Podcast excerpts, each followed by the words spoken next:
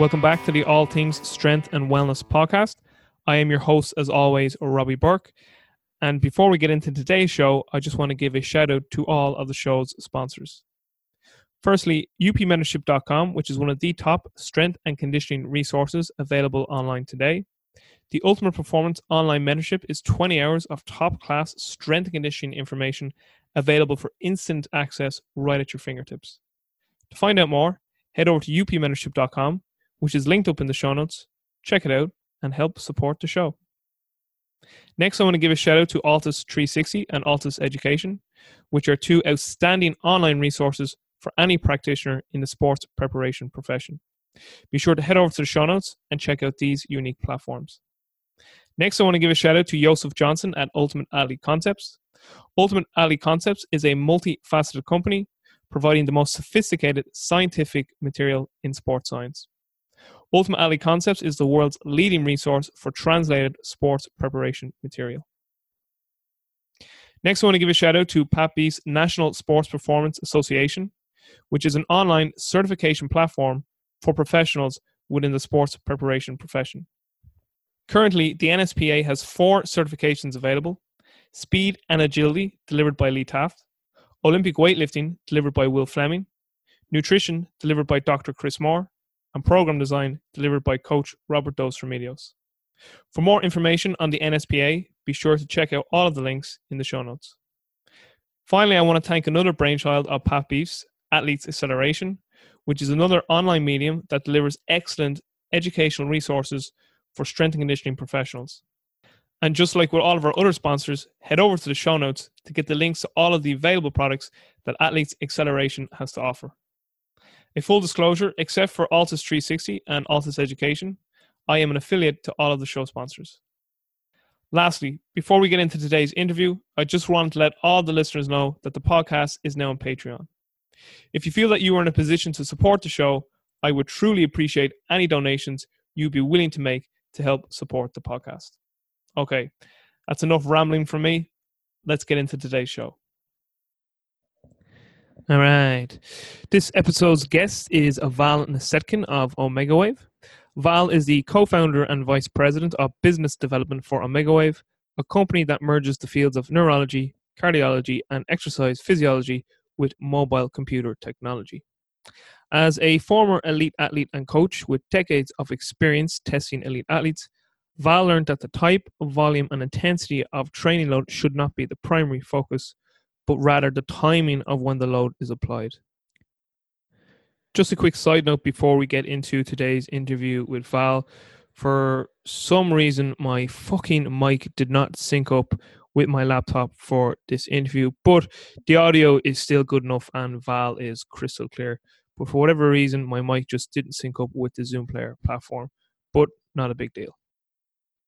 On this episode, Val and I discuss Val's background. I asked Val why did he move to America. I asked Val for his biggest influences on him both professionally and personally. I asked Val what are the good and not so good things that he currently sees within the sports preparation profession and what solutions would he offer for the not so good things that he currently sees. I asked Val what is more important technical, tactical, psychological, or physical preparation. I asked Val what technology in the future could help us measure skill acquisition and learning. I asked Val how can we as coaches improve our terminology to develop our communication. Val shares with us his thoughts on heart rate variability. I asked Val to discuss the windows of trainability. I asked Val what have been the biggest lessons he has learned so far in his career. I asked Val how does he learn. Val gives us his top and current book recommendations. I asked Val what is one thing that he does every day that is essential to each day. Val shares with us his top life advice. I asked Val what was it like to grow up in the former Soviet Union. I asked Val if he only had one year left on planet Earth, how would he spend that year and why? And finally, if Val could invite five people to dinner, dead or alive, who'd he invite and why? Guys, this is a great discussion with Val, and I hope you really, really enjoy it.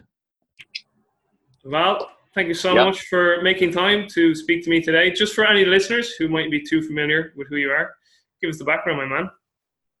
Oh, thank you for having me on it. And uh, my background is pretty simple. Uh, I was uh, selected as a young athlete in former Soviet Union as potential, good potential. Went to uh, sport high school, made it to a professional club, uh, was pretty good junior, uh, made it to the national level as a junior, then got injured at very young age. I was uh, 19 years old, at which time I had to kind of stop my sport career. But by 20, I become as assistant uh, assistant to my own coach, and uh, so I was going to college and uh, working as a coach selector first, where my primary responsibility was to drive around, watch uh, PE classes, uh, finding a talented little kids, talk to their parents, invite them to the club, and then uh, train them for a year or so before I would pass them to uh, better coaches. Let's put it that way. And uh, eventually, slowly, slowly, but kind of quickly, I progress in uh, that job. Uh, by the late 20s, I had uh, multiple athletes that made it to uh, Ukrainian national team, and uh, my wife at the time, who I was also uh, involved in coaching, was six-time Soviet champion, and so in 1990 I came and basically uh, stayed in United States, where I was uh, starting the pole vault program for women at University of Oregon. But I also uh, worked with a lots of post collegiate athletes. Uh, all of this was uh, track and field, of course. And I did that until we found uh, OmegaWave, at which point I switched my attention more to kind of product development, um, concept development, continued to coach in, uh, a few individuals, but spend more and more time uh, consulting uh, different organizations in sport. In particular, at the time, European soccer was one of our big uh, up and coming sports. So uh, I was lucky to work with uh, probably close to 20 teams in Champions League, not counting multiple national teams training for Cup, World Cup. So over the years, I kind of uh, instead of uh, on the field coach, which I still love the best, unfortunately, with my travel schedules, can't do it anymore, right? Um, because if you sign an athlete full time, it's your responsibility to provide the best services you possibly can which my schedule doesn't allow. But I still do lots of consulting for different sport organizations, individual sports, team sports, and they are primary on the methodology of training. So my background uh, and specialty, I would say, is methodology of training. Uh, that's kind of the overview of where I'm coming from. Why did you move to America? Well, I visited uh, United States in uh, 1988 before Olympics. Uh, I was a coach for Ukrainian national team juniors, so I brought them and we competed all over United States, uh, including uh, Oregon, University of Oregon, and uh, first time in Soviet history, they actually allowed us to stay not, not in a hotel but in American families right? Mm. So, which was quite a unique uh, experience because I never done that before, traveling so much. Still, didn't have that opportunity. So we struck some good friendships and stuff, and eventually I just got invitation from uh, people to come back to Oregon, and that's exactly what I did. So I came to Goodwill Games in 1990 and never went back. Uh, could you speak English back then? No, I didn't actually. Uh, I learned English uh, when I moved here already. I did speak uh, pretty decent German because I was uh, studying German to high school and college, and then I was sent as an exchange uh, student. I worked in a sports club in Berlin, during Soviet times as a coach. Uh, so that kind of helped. I lost my German, but I acquired English. So. And sorry, I, I, I don't know if you did say this, but what, what sport did you play? What what what? I, I did track and field myself. Which which specific events? Uh, so I started as a high jumper, uh, then did uh, decathlon. That was my primary event, uh, decathlon. And then when I got injured, I tried to still compete. Uh, I had uh, shoulder problems, couldn't throw, couldn't pole vault, couldn't do anything, discus or anything. So, but I tried to make it back up there in hurdles. So I made it to a couple national championships, but uh, no success. Mm-hmm. A question I, I, love to ask all the guests, Val, is about their influences. Who would you say have been your biggest influences on you professionally, but also even personally? So both professional and personal influences. Well, I will start with a regional one, and then uh, people that over time influence me. The original, of course, we always the same way. It's my own coach, right? Mm-hmm. And he encouraged uh, quite a lots of uh, desires to study more my own event, like uh, high jump, for example. I started as a high jump as a kid, and uh, to the point I always had the interest. I always knew I wanted to be a coach. My father was a coach. He was mm-hmm. a volleyball coach, and uh, I grew up basically on the road with him, uh, traveling with his team, and uh, while they were attending tournaments and playing championships and stuff like that. So, uh, at very young age, uh, the science of uh, sport really uh, interested me, and I was subscribing track and field magazine at the time, which, to be honest, a lot better than what it is nowadays because that magazine at the time was specifically made for coaches wasn't for uh, popular publication. So there were uh, discussions on all kind of scientific matters of track and field be that uh, biomechanics or physical preparation or different methodologies of training applied around the world uh, where they would take individual athletes, be that American athlete or Soviet athlete, and break down their programs and try to figure out what uh, works, what doesn't. Mm. So it was a wonderful ju- uh, magazine that I absolutely loved. And um, at very young age, I already started trying to figure out how to make uh, proper approaches in high jump based on uh, individuality of the athletes, on their weight and their uh, you know predisposition and their uh, limb lengths and stuff like that and uh, centrifuge forces. And i just did it for fun. It's always been of interest to me.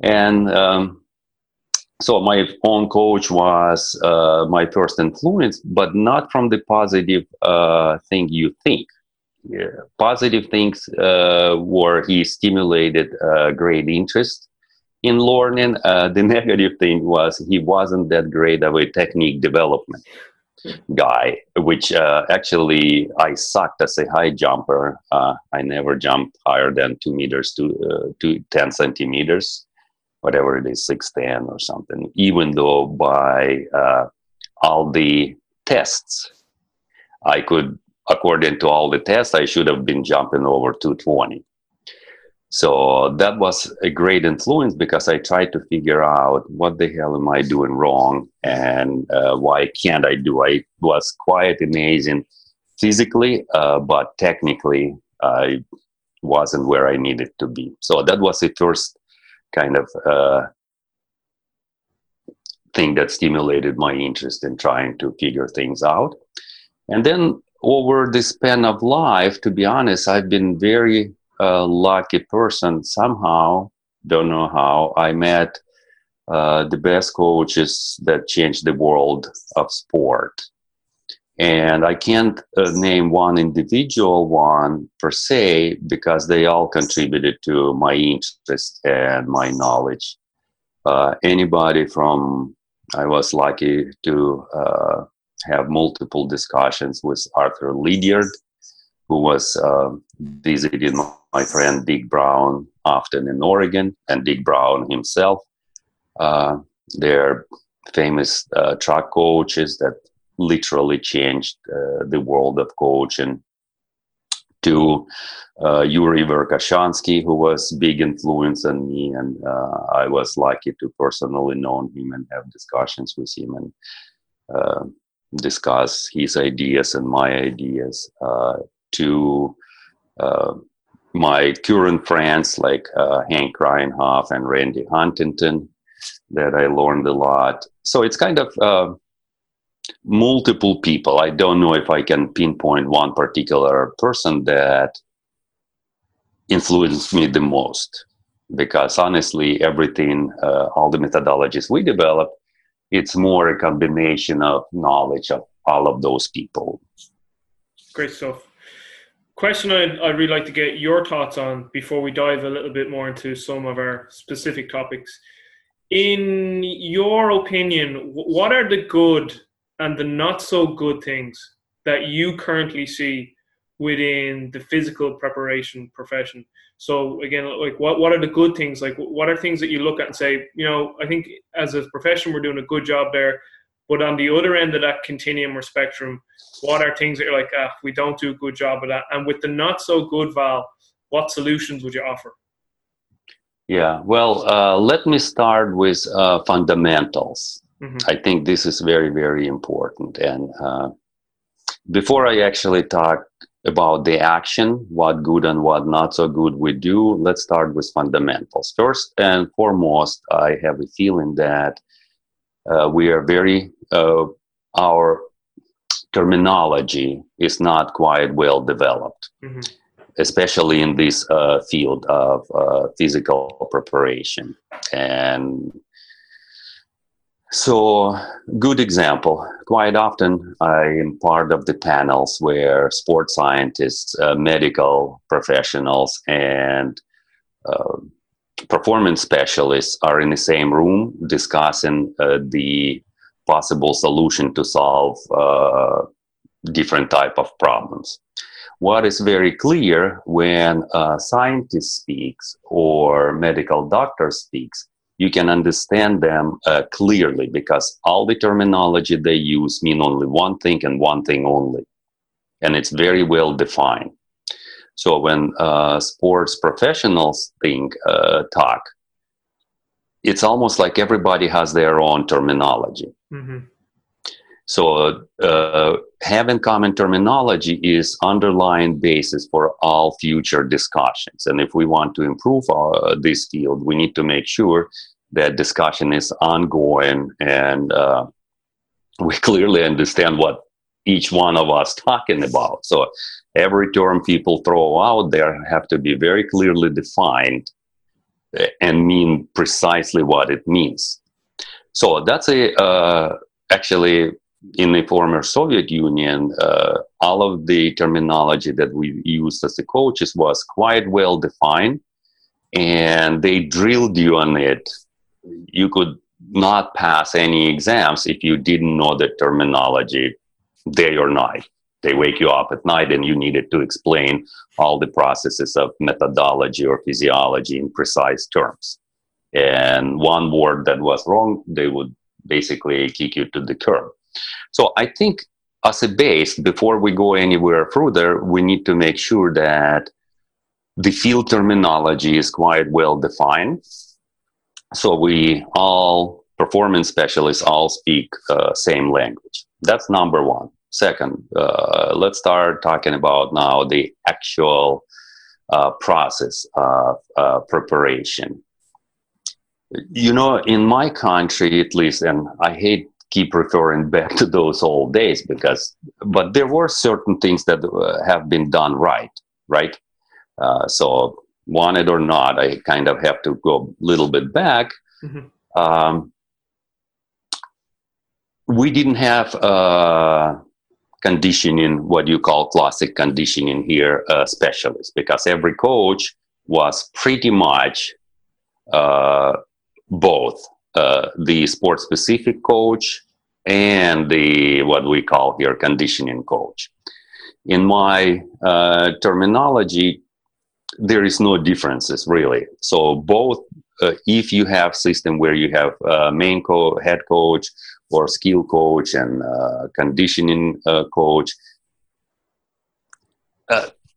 it's one and the same. They both need to know both fields in great detail.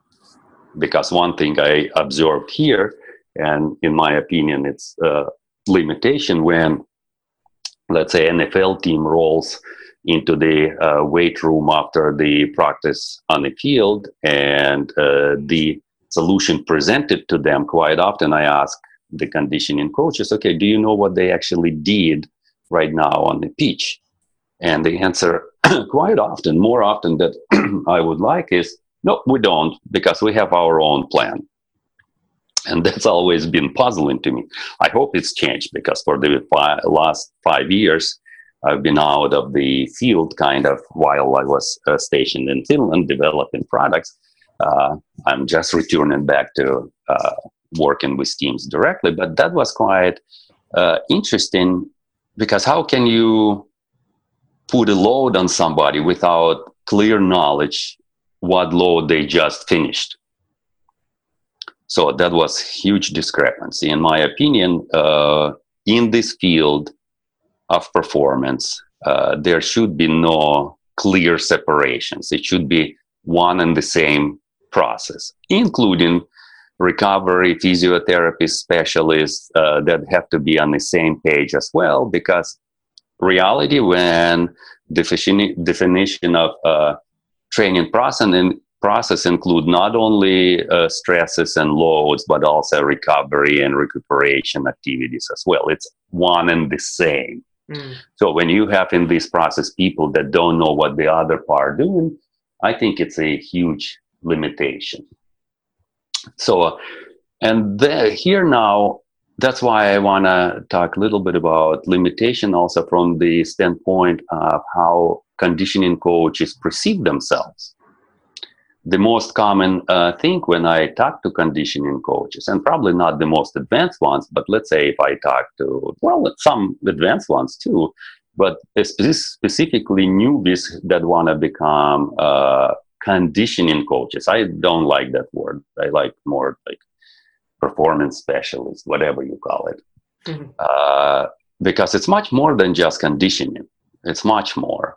So, but uh, the question I normally ask what their responsibility would be in a teams or with individual athletes, I constantly hear the same same uh, story: how they need to increase speed and power and uh, agility and you name. It. And to me, this is all byproducts of their job. Should be not the primary targets the primary targets for this type of individuals, depending on the sport, are A, creating conditions for successful skill acquisition when these athletes are actually training on the field with their primary coaches and trying to learn the most important part of their sport, which is uh, skill, technical, tactical, basically improve their mastery. And the conditioning feeds in there not only from standpoint of speed and power or whatever that might be but also they're responsible at creating condition for most efficient skill acquisition. That's number one. Number two uh, they have to control the functional state of the team to make sure or individual to make sure when uh, during the season when team gets on the field they have the greatest ability to display their skill or their mastery, I should say. Mm-hmm. There's no other uh, primary objectives. If you're a performance specialist, it's your responsibility that when team is going on the field, they're in the best possible state and then can display their mastery at the highest level. And quite often I hear these stories. Well, but the head coach did this and that. Well, that's what uh, performance specialist means. You're not there to just pump iron. You are there to allow the coach to do his job and adjust your behavior. Sometimes you need to train them hard. Sometimes you need to uh, recover them from what uh, they did on, with head coach, right? Mm-hmm. So in this way, I see this position is much more important than just strength and conditioning. Big deal. So strength and that's the easiest way to do increase somebody's strength or increase somebody uh, uh, power outputs or whatever. We all know how to do that. There is plenty of textbooks that telling us. It's much more different to actually manage your athletes in such a way that you assist them at acquiring skill, tactical knowledge, uh, technical knowledge, and being able to display their uh, acquired skills at the highest level, day in, day out. That requires a different approach.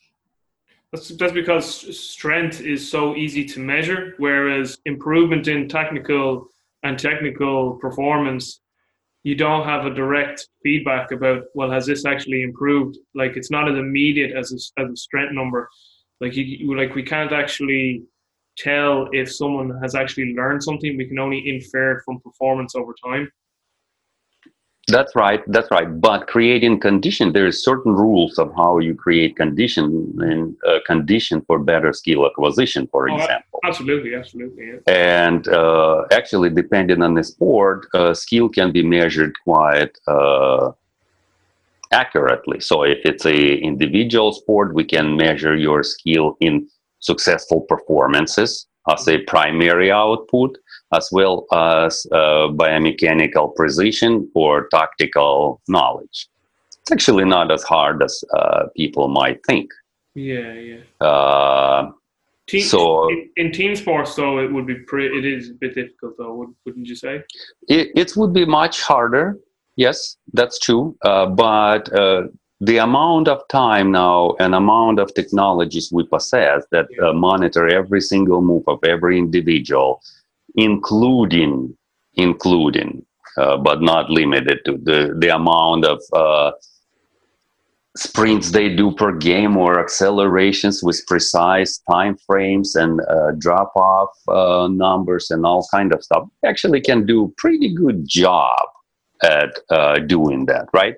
Yeah yeah. So but when we talk about this is where we come back to uh, overall preparedness right uh, because we need to be able to uh, measure preparedness of the athlete. And uh, preparedness of the athlete is a multifaceted kind of uh, state. It's uh, we have of course everything starts with sport specific skill.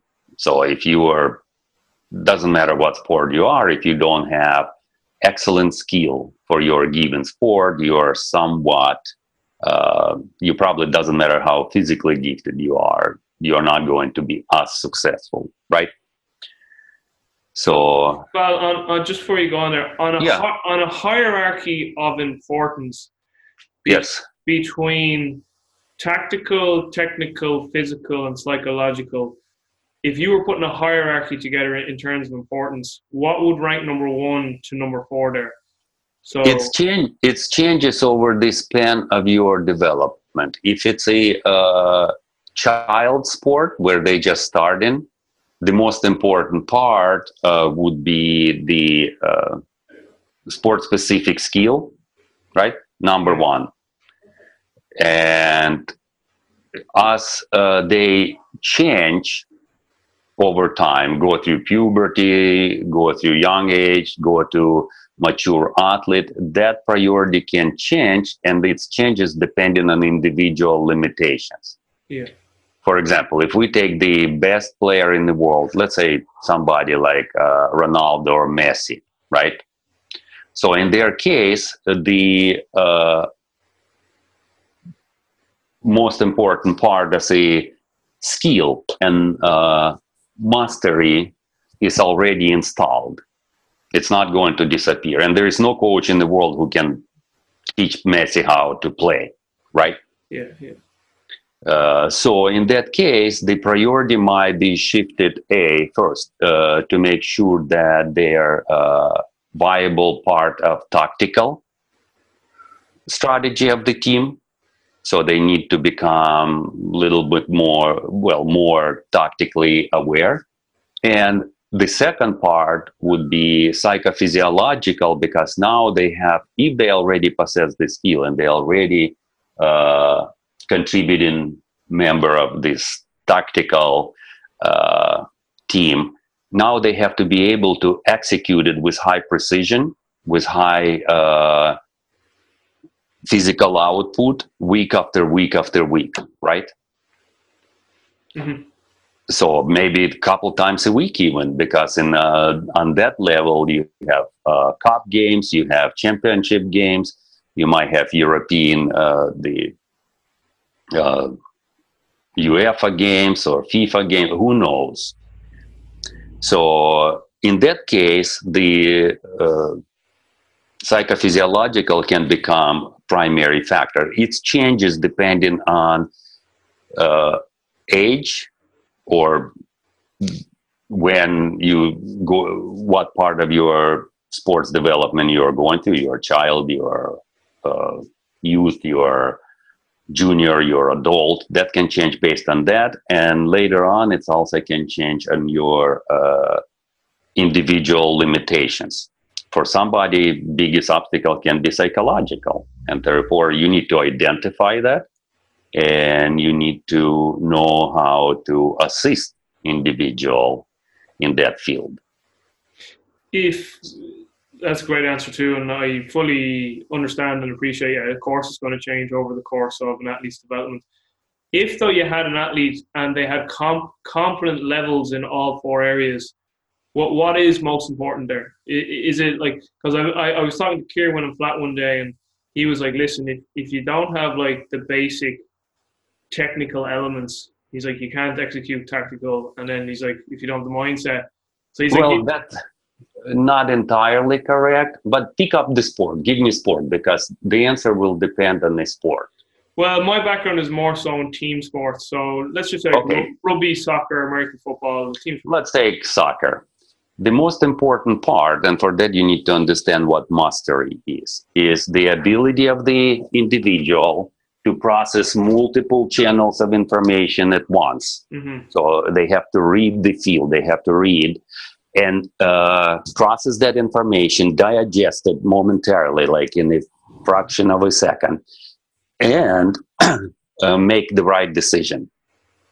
That is not, you can be very good skill, but if you're not capable of doing that, uh, your value as a player will be lower. Good example, and it's true example. When I was still working in Soviet Union, uh, I was working in a track and field club, but we had uh, soccer club. It's still there. It still plays UEFA games, and uh, one time they even won cup of uh, in Soviet Union.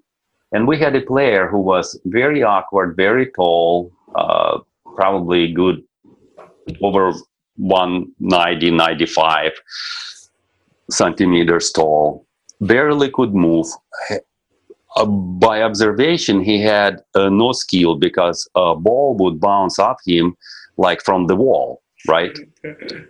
but it's always bounced into the goals. So he was always at the right time, at the right place. And even though everybody was laughing at him uh, because he cannot control the ball, he uh, one season he scored more goal, more goals in uh, Soviet Union than anybody else. Mm-hmm. So that's an ability to process the data, make a uh, right decision, and execute it. So that's a true mastery. Of course, master is much more than that. So I've seen, uh, I've been on contract with few of those uh, Premiership clubs. I mean, you're from England? Uh, Ireland. Ireland, okay, in England. Uh, so, and uh, observed uh, academy players quite often. Some guys had the actual skill, like uh, the biomechanical precision, what you, you wouldn't believe, the footwork, the but when it comes to decision making process, they were not as successful. Yeah, yeah. yeah so if I say only one thing, what is the priority? the priority is that ability to process the multiple channels of information at the same time. For example, can you imagine multiple players moving around you with different velocities, different uh, directions, and you need to make a quite quick decision on what you're going to do. Mm-hmm. That's number one. Then, of course, the skill itself. That's mastery. That's a real mastery.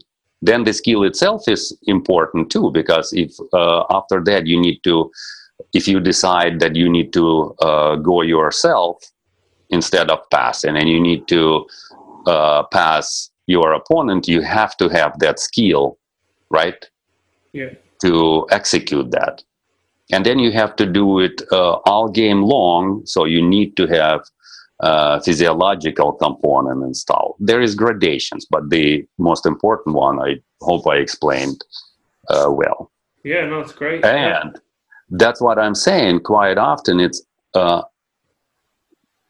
misunderstood or even not taught how do you acquire that ability because it's mm. this ability can be acquired if proper knowledge of skill acquisition and mastery are applied to child slash pro players. You have to create the type of environment around them that will enhance this ability to make uh, to increase their um, mastery. But unfortunately, we are too linear, and very few people. When I talk to people, very few people actually understand how to create that type of environment that will stimulate uh, creation of these type of abilities. So would that be a case of like Newell's constraints-led approach, like organism, task, environment, setting up setting up situations like that? Absolutely, it's all setting up situations, uh, making those uh, situations gradually more complicated, not from resistance standpoint. Oh yeah, of course. Not from but uh, you're absolutely correct. That's exactly what it is. And just going back to a question i asked earlier um, you mentioned that there you know because of technology and the advancement the advancement of technology it's it's becoming it's becoming more of reality to be able to measure learning and skill acquisition. Now what what do you see as the technology that's going to come in the future to allow people to be able to measure skill acquisition? To to to a degree like we can measure like quantitative data in a weight room. Like can, can you see that ever coming to fruition? Because again i think that's that's why a lot of coaches shy away or can't get a grasp or don't want to understand skill acquisition because it's just so hard to measure in, compar- in comparison to like just resistance training which is so easy to measure yeah i, I think uh, actually the solution is not technological but methodological. Mm-hmm. So it's uh, creating these scenarios, uh, sport specific scenarios that your athlete has to uh, execute through training, and that is uh, easier to validate than, for example, video. Videos are great too. Don't take me wrong. I mean, at least in NFL, they do a great job at analyzing every game, every move, every uh, pattern. But there is so many degrees of freedom, right? It's very hard by watching videos mm. uh, to determine if it was the best decision. We only can uh, judge it by end success. Yeah, yeah. So let's say somebody scored a touchdown, that's success. But was there an easier way to score a touchdown? Who knows? Yeah maybe so we judge decision by the uh, final outcome and that's fine but methodologically we can also create lots of scenarios where we can uh, create the, that type of testing in the uh, more controlled environment right and evaluate this elimination basically what it is in that mastery you have to from many degrees of freedom that you have as an athlete and many options to execute, you have to choose one option that is the most probable to uh, give you success. Yeah. And with uh, proper, I think, uh, methodological knowledge, uh, that type of assessments can be created. Mm-hmm. Very good.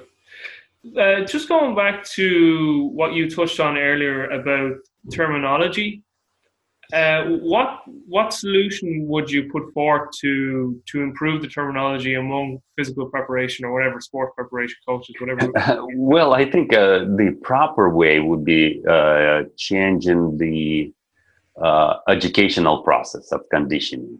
Yeah, and just right Val, now, just, just for you go on there, Val. because um, th- that's where I was going to go to with this question. Um, so I, I don't know if you know who James Smith is, thinker, but he uh, put forth that like sports preparation in terms of education should be just like law or medicine in that like you know your physios your sports specific coaches your strength and conditioning coaches they should all be gotten rid of and they should just all go to college and they should all just do like you know sports preparation like the way all medical practitioners go to medical school first before they specialize.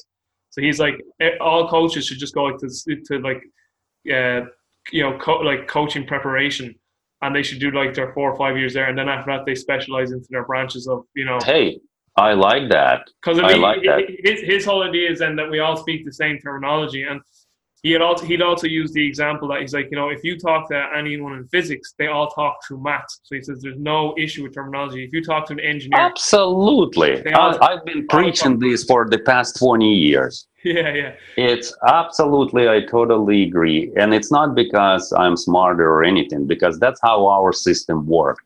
Mm-hmm. It was easier to understand people. I could talk to any coach in any sport in former Soviet Union who went through education. It didn't matter what department they went to. I was on the Department of Track and Field. We could speak exactly the same language. Yeah. And that was uh, much easier because we didn't need to spend time and time and time to figure out what the hell are we talking about. Yeah. So we could go directly into the topic and discuss it on a good level. But uh, like so many, you know, uh, I'll just say strength and conditioning coaches because that's the title they usually use in the West. Like a lot of them because I, I I came from that world as well. Like we we don't get education in first principles. Like we're not taught physics. Like we're not taught we're like we're taught a bit of physiology, but we're not taught anything about biochemistry or physics, and we're definitely not taught anything about maths. And if you want to understand like the universe and everything in it, you know, like the hierarchy is biology, which is underpinned by chemistry, which is underpinned by physics, and then maths. So like most coaches have poor rudimentary knowledge of first principles. So like that's why like terminology is so poor among you know an S&C to a physio to absolutely a, yeah. yeah. actually you almost uh, I give those examples quite a lot on the uh, physics mm. and uh, how important it is to understand so if we understand it's actually quite the opposite it all starts with uh, physics Mm. So the rules of physics that uh, make biology possible. Yeah. So if the rules of physics would be different, there would be no biology. Absolutely. Yeah. Uh, so the if we do anything in the universe, and as long as we apply uh, laws of physics, we can do it in very different ways and still achieve uh, success. Yeah. Yeah. We can use different approaches. The same in training. There is no one underlying training system that necessarily better than others. So we all coaches have rights to establish their own approaches to training under one condition. They all apply laws of biology and laws of physics. Absolutely, yeah, couldn't agree more. So, and they can uh, they can experiment all they want. What's uh, unfortunately happening quite often, uh, physics laws hard to not apply. It's kind of, uh, but biological laws quite often coaches don't apply mm. if they don't understand the uh, how body adapts to environment. If they don't uh, understand why we are who we are from standpoint of evolution. Yeah, uh, then it's very they quite often chooses the solutions that are not suitable neither evolutionary or uh, based on biological laws how our organism works mm-hmm. but there is another problem that they will have to face and uh, bypass. I actually taught uh, Dick Brown, who was a professor of physiology and uh, famous coaches in University of Oregon.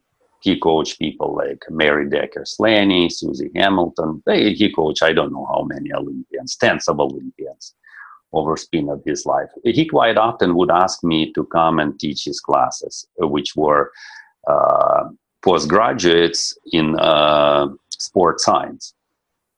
And a very simple question when I would ask, trust me, they knew about laws of biology better than I ever knew. On a cellular level, on any type of levels, they were so incredible. But the simple question of, okay, so let's take this hypothetical person. Here is the data. This is his uh, assessments. Now build a training process for them. That was the end of story. All their knowledge stopped right there. Yeah, yeah. They start reciting something they read in a book or something they've done themselves. Or and when you ask why would you do this, the answer was, well, this is what I done. Mm. Well, so when it comes to education, proper education, it's not enough to uh, have that education only from standpoint of uh, physiology or, or psychology we have to add methodology. You need to be able to put it into a context. You have to be able to put it in context. So whatever that individual you said, John Smith or whoever he is, I really like that idea, but they need to make sure that curriculum covers everything. And when it comes to the creation of the successful coach, it's a methodology that will determine how successful they are. Mm. So all of that basic knowledge is mandatory, absolutely mandatory. And see but the, it's a methodology that will make them yeah. great coaches. Uh, and the problem with with that is that I think, you know, a lot of people seem to just assume that most coaches know these fundamentals, but they don't. Like no, they don't. If you ask, if you ask most like most coaches, uh, what are Newton's three laws of motion? I'd say eighty percent couldn't tell you. Well, and even if they understand, uh, they can answer questions like that, even in physiology. So, for example, lots of coaches will understand physiology, but it's not understanding the concepts. It's you need to work in applied field. Yeah, it's to apply. It's how all of these fits together into one coherent solution. Yeah. And that's where modern methodologies of training have to be a kind of top of the pyramid. So everything else you said, physics, uh, biology, physiology, psychology, it's all underlying underlying layers. But at the top, you need to be able to merge all of them into one uh, solution. Yeah. And that's where methodology. That's why Soviet Union was so successful for so many years. That top, uh, regardless how we perceive it, that top uh, part, uh, periodization, when periodization was created, or block training, that's what allowed them to merge most of those knowledges into one even though it was empirically based.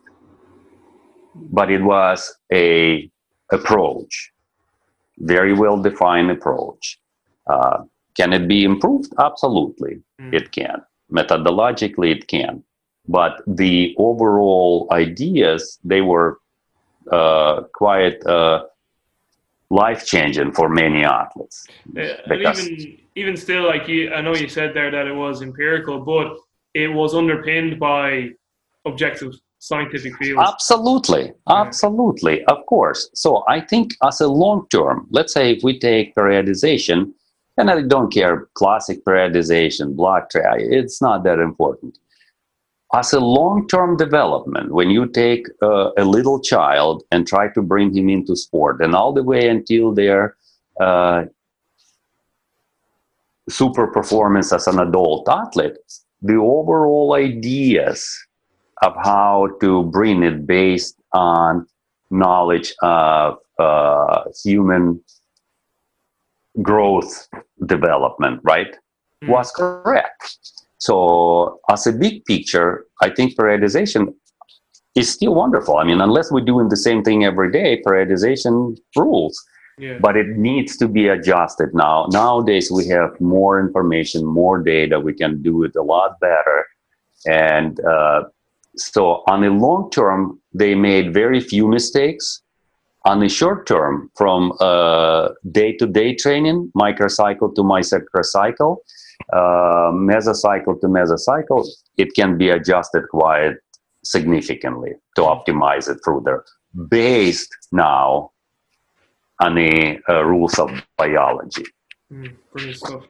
So, uh, just we don't have too much longer left, but um, I'd like you to touch on the, windows of adaptability, if if you want, because uh, in fairness, this has been a great conversation, and I'm happy it's gone in in the direction it has. Because I know at the start you were kind of like, I don't really want to talk about HRV or, you know. This, this no, I can talk about HRV. Actually, one thing I want to say uh, about HRV, and I think that's important to understand. Uh, the history of HRV. I don't want it to go the same direction that it went in Russia, where it's nowadays almost uh, non-topic. The second you start talking about it, they just shut you down. And the reason being for that, as you know, Russia is the one who originated the wide uh, application of HRV. Is it, uh, well, is, is it true it came from the cosmonauts? Is that true? The cosmonaut program? well, uh, yes and no. So let's uh, HRV as a method has been known for thousands of years. So the Chinese medicine, when they listen to your pulse, that's exactly what they do. They just uh, measuring rigidity of the pulse or uh, variability of the pulse. So as a hypothetical method, it's been known for a long time, but as a measured method, an interpretation of that uh, through proper assessment came from uh, Professor Bayevsky that was the head of Russian uh, space medicine uh, development. That's true.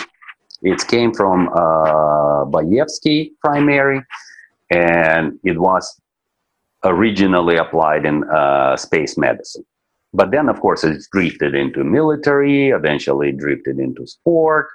And a problem with heart variability become in Soviet Union, uh, it's a claims they made.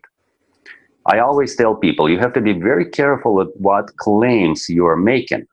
Because if you make too big of a claim and it doesn't pin out, they will disregard your uh, solution regardless of how good it is because it doesn't match the claim you made. And unfortunately, with HRV, people start making claims that that's the only thing you need, and it shows you overall health of organism as non-specific syndrome. And therefore, heart rate variability, that's all we need to know to uh, adjust human behavior, be that training, emotional, or reality cannot be further from the truth.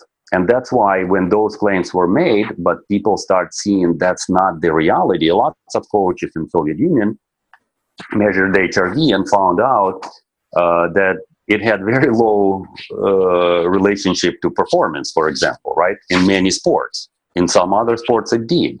So all of those claims didn't pin out. And the simple explanation is this. I'm not trying to promote our technology or anything but just uh, as a uh, concept. Part can never be more informative than a whole. So hrv only analyzes when we let's say we take ecg hrv is only analyzing activity r to r nothing else but there is so much data incorporated in uh, P, QRST segments as well. So that's a whole of ECG. So we quite often find out the HRV can show you absolutely optimal balance, but at the same time you will already have ST elevated or reverse uh, T segment, which indication of precardiac arrest uh, conditions. Meanwhile, HRV telling you, hey, thumbs up, go ahead, do it. And even then, we won't, even if we do take ECG as a whole, it only tells us about cardiac system. So the HRV only talks about regulation of the actual uh, cardiac system, right? The pump. Only regulation, nothing else. ECG tells us about the uh, function of the actual muscle. So those two together are wonderful for uh, as say, identification of cardiac state, but they're not enough to uh, make conclusions about overall readiness of the athlete. Mm. Because especially HRV, the the autonomic nervous system has this name for a particular reason. The better developed athlete you are, the better your uh, HRV will be, or supposed to be, right? In that case, the relationship between other processes of the body and the myocardium is kind of uh, limited. So you can be losing your feet from gangrene, but your cardiac system or uh, your autonomic system will be still in the optimal state. So the better developed you are. So it's a wonderful method. I'm not trying to criticize it, but we need to take it for what it is and make claim for it for what it is because otherwise it will go the same way as it went in Russia where the claims were too big to fit and because of it they actually stopped using heart rate variability for many many years. Hmm. so how did OmegaWave come about? How, how did that all start? Uh, well, this is actually started from that precise understanding that uh, we needed to find a data that will allow coaches to make daily decisions with uh, more precision. And conventional methods like lab tests, uh, which we had plenty, didn't work because they were stressful, they were invasive, the data wasn't available on the spot and athletes had to travel all the way to your lab to collect it. So the idea of technology came from the two gentlemen in Russia uh, who tried to solve coaches' problems because we worked always together. As a coach, I only in- was interested in solutions. So give me the data that I can apply right away. And so the idea at that time came. So my uh, co-founders were one biologist, one engineer. So my specialty is more methodology. So uh, we needed a product body like me, and understanding was right away. So to create new technology, it would have to be non-stressful, non-invasive, because otherwise athletes will not be doing it. The uh, information has to be collected in their in athletes environment not in the lab because you also limiting yourself. And most importantly the information has to be available right on the spot and we needed to build the bridge to coach's decision making process. Raw data means very little. So you have to build a bridge that create expert system that will take all that raw data from multiple biological systems and then give you the guidelines uh, not tell you how to coach by no means just tell you based on biological laws and based on what we observe at this point in uh, your physiology. This is a guidelines. This is what you can do successfully. This is what you can do unsuccessfully that was the basic concept that over years now developed into what you see. But what you see now is quite limited compared to our professional system. Because that came uh, the professional methods for professional system that we had seven different methods. Now we have only in our uh, current system only three different methods. We slowly uh, put in everything from professional step by step. We put in it in a new system so the methods were uh, chosen based on uh, Anokhin concept. Uh, academician Anokhin was the father of uh, functional systems in uh, former Soviet Union. He's, uh, he was medical doctor and his uh, philosophy or, was primarily taught in medical schools. But when it comes to uh, organism as a functional system. Nobody ever done better job than he did. What, what was his name again, Val? Academician Anokhin, A N K H No, A N O K H I N. Cool. Uh, theory of functional systems. Right. So our technology, a regional technology, uh, was created. Methods were selected based on his schematics of how human organism adapts to stress, Mm. to which mechanisms. And HRV played only one uh, partial role in it as a autonomic regulation of myocardium, because it can't provide us any other information. So uh, but that's a much bigger discussion. We can spend next five hours discussing it. So Yeah, yeah. I yeah. just uh, when you mentioned that, I would encourage everybody always look at the bigger picture. There is no single method exists in the world Mm. that will give you all the answers you need. There is always more. yeah. There's no magic bullet. There is no magic bullet. Absolutely. Yeah, I think that's a good good soundbite.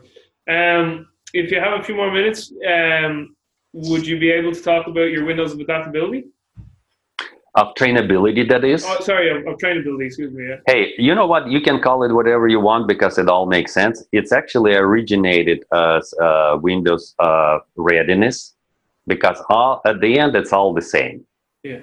Uh, yeah, it's pretty simple concept. By uh, the good thing about our uh, approach to training is that we make claims based on observations of multiple data points. We don't just come up with hypothetical concepts and try to say, okay, this is the way it is.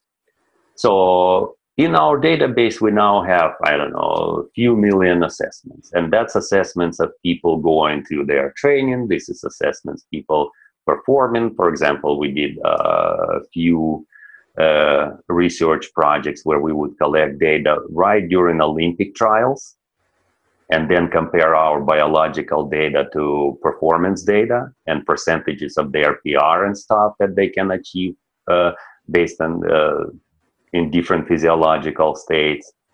What we found out quite often, success was achieved not based on what they did, but rather when they did it. The same exactly workout can produce excellent results today and terrible results tomorrow, or the other way around. It's all was based on ability of the body to receive the stressor, digest the stressor, and form positive adaptations to that stressor, Mm. right? That's where the windows of trainability came from. When we find out uh, optimal state of your physio- psychophysiological state and ability to receive that stressor and digest it is great. So then we consider these windows of opportunity being open. When your physiology changes due to fatigue, psychological stress, travels, or whatever, and we can measure it through our assessments, uh, then that uh, ability to receive, digest, and form positive adaptation to the stressor can be changed. And therefore, your windows will be uh, partially or completely closed. It depends. Now, I also want to um, make uh, clarify this claim. Even though in our current technology we use multiple methods, we still continue to improve our concept of windows of trainability because even now there can be other parameters that we're not measuring that can affect these windows. That's why I'm constantly asked uh, coaches that use our technology, listen, we give you kind of guidelines, but don't be an idiot. Uh, pay attention yourself. Ask people about their muscular fatigue because we are not measuring it, let's say, acute muscular fatigue. The chronic muscular fatigue will show itself through uh, possibly through ECG changes or DC potential changes, but acute muscular fatigue doesn't, and it still need to be taken in consideration. So uh, that window doesn't depend only on uh, parameters that we measure right now. Of course, over we will continue to improve it and put more and more interpretation of data that we collect into that window uh, algorithm. but methodologically, I hope I explained concept uh, already. So, in other wor- words, when you are ready to receive the stressor, digested and form positive adaptation window is open, push them hard. When that window is uh, partially open, adjust accordingly, knowing uh, what you can and cannot do. And when that window is shut down, don't try to develop that qualities because uh, you're only going to uh, decrease their abilities. So it's quite simple concept. Did I explain it? Do you think it's uh, clear? Yeah, absolutely. Um, just wrapping up here, Val, what would you say have been the biggest lessons you have learned in your career? Biggest lessons. Biggest lessons. Nobody knows everything, and there is no one way uh, to solution. Mm. There is uh, many different ways and many great ideas, and uh, hopefully eventually somebody can uh, unite it in one coherent uh, theory. How do you learn, Val? What's your learning process? Reading. I'm a more visual guy. Uh, listening is good, but uh, I have very hard uh, time staying uh, concentrated when I don't see letters up front of me. So surprisingly, rereading a lots of older books that I might didn't understand back in Soviet days. Some fundamentals. I mean, fundamentals are still a great, great uh, way to go forward. And of course, I'm trying to at least stay on top of uh, what's uh, new out there. Reading is primary uh, scientific articles mm. because I already have in my head certain type of a framework of thinking and my own uh, systemic approach, right or wrong, it doesn't matter. Mm-hmm. So rather than I'm now I can read more successfully the raw data from research and see how it supports or disproves my own uh, framework. So, and that's kind of a fun process. What What is your top or uh, your top and current reading recommendation? So, what's the number one book you would give away to anyone and what do you? Uh, normally, when it comes to uh, basic understanding uh, stress environment, that would be Dr. Hans Selye. Mm-hmm. It's a basic reading that uh, stress of life is a good summary of his overall um, theory. It's uh, he has many multiple uh, like medical specific books, but this is kind of easy to read. Yeah, I, uh, have, I, I actually have that book myself. Yeah, Stress of Life is a wonderful uh, book. I like very much uh, Bernstein and the skill acquisition, dexterity mm-hmm. and skill acquisition. That's a basics that everybody needs to understand. Um, probably Uchtomsky on the uh, dominanta theory. It's a psychophysiology, mm-hmm. also a great uh, work from uh, early 20th century that still, uh, in a way, stands uh, true. Uh, of course, the again, as you can see, I'm more uh, reside in uh, Russian research because that's what yeah, I'm no more familiar with. Uh, Pavlov's, of course, books. Uh, so, um, I mean, honestly, if I would recommend anybody to read, I would uh, start with the very, very basis because that's what will help you to create your own framework framework of thinking and then all the future future information can actually uh, be easier to uh, analyze and accept or disregard. Is there any particular ritual you do on a daily basis that is very important to the success of every day? Yeah, I drink coffee in the morning. I knew it. So many people say it's their coffee. I've only got two, two or three left here for you. Um, what what would your top life advice be to everyone listening? And it, this this advice can be any. It can be broad ranging. Now, it can be anything from personal development or something spiritual. It doesn't just have to be limited to physical preparation. Yeah, that's a good one. Uh, never stop learning. What I found out, and now, and it applies to all different fields. Right now, I listen to so many and read so many uh, books on all kind of subjects that I find weird connections to the field that I spent my life in. So, be that on psychology, be that on biology, cosmology, mm. uh, quantum physics quantum physics, I think the more you understand, even on the high level, you, of course, we can't be all physicists, but if you understand the basis of our world, right? So, basis of uh, biology, chemistry, uh, cosmology, physics, just on the top level, just understand it as a system. That will be a great way to improve your more specific knowledge because all of that is playing a role in the narrow fields that we normally work in. This next one is just for me because I love history. So I've studied a lot of history in terms of like America and the Soviet Union and the Cold War and stuff like that. What was it like growing up in the Soviet Union? Well, you know, when you are in uh, prison and you never see the outside, life uh, appears to be normal because this is the only thing you know. So until I start traveling abroad, I thought we have the happiest life uh, there is. And to be honest, it was for me because uh, most of my sport was uh, covered by government. I was very narrow, concentrated on my uh, sport performance, and I didn't really go outside that field. And in that field, we had more freedom than most, I would say, including abilities to travel abroad. That was not possible.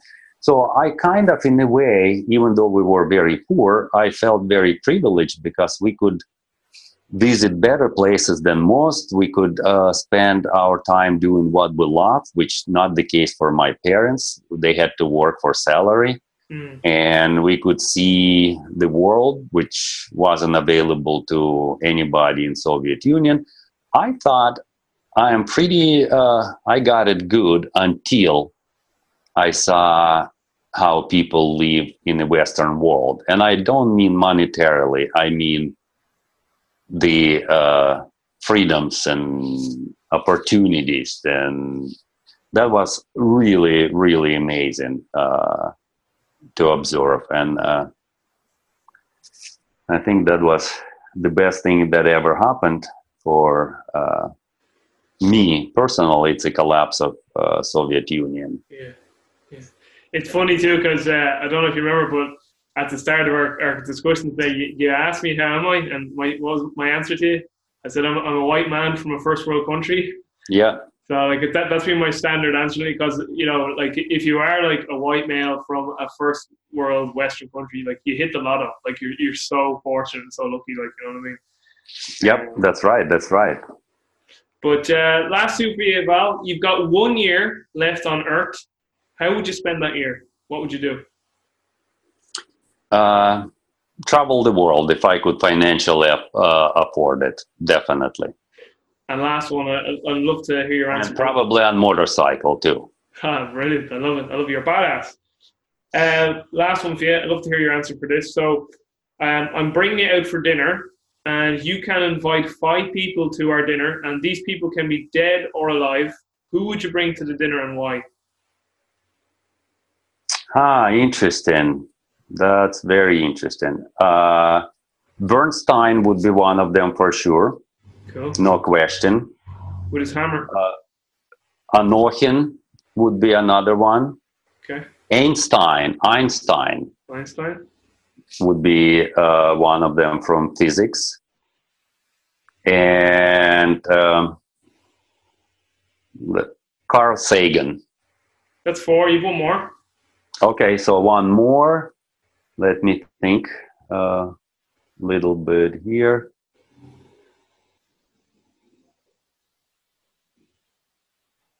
Hmm, very good uh, question. I know, I love this question. I, I would say Matveev, but he was such a uh, terrible person, so I would not uh, invite him for dinner because it wouldn't be. Uh, wow you know, actually, I would uh, then it will go personal. I would uh, really invite uh, the person that had profound impact on me, and he was uh, like a father when I moved to United Sta- States. Uh, his name is not known; he is no famous person, uh, but he had a nonprofit foundation for children where he traveled all over the world Wow. uh, to save children, and uh, I we become very close with his family, and I learned quite a lot from him. So, but this person will mean nothing to most of people. What, what, what was his name, if, if you can share? Uh, His name was Bob Conti, Bob Conti. and Saint Philip de Paul, uh, nonprofit foundation for children. St. Vincent's de Paul, was it? S- Sa- Saint Philip de Paul. Oh, Philip, I don't know if it exists anymore or doesn't because uh, he was killed by one of the people that was actually he was helping, and uh, which was terrible tragedy. But uh, that was my kind of moral compass when it comes to how I perceive. Well, this has been um, this has been a phenomenal conversation, and I, I really do appreciate your time. And just for the listeners who want to learn more about you, where can they get more information? So, what about it? So, if, if people want to contact you or, or, or learn more about you know yourself, or just want to get in contact with you, where where, Uh-huh. where do they go?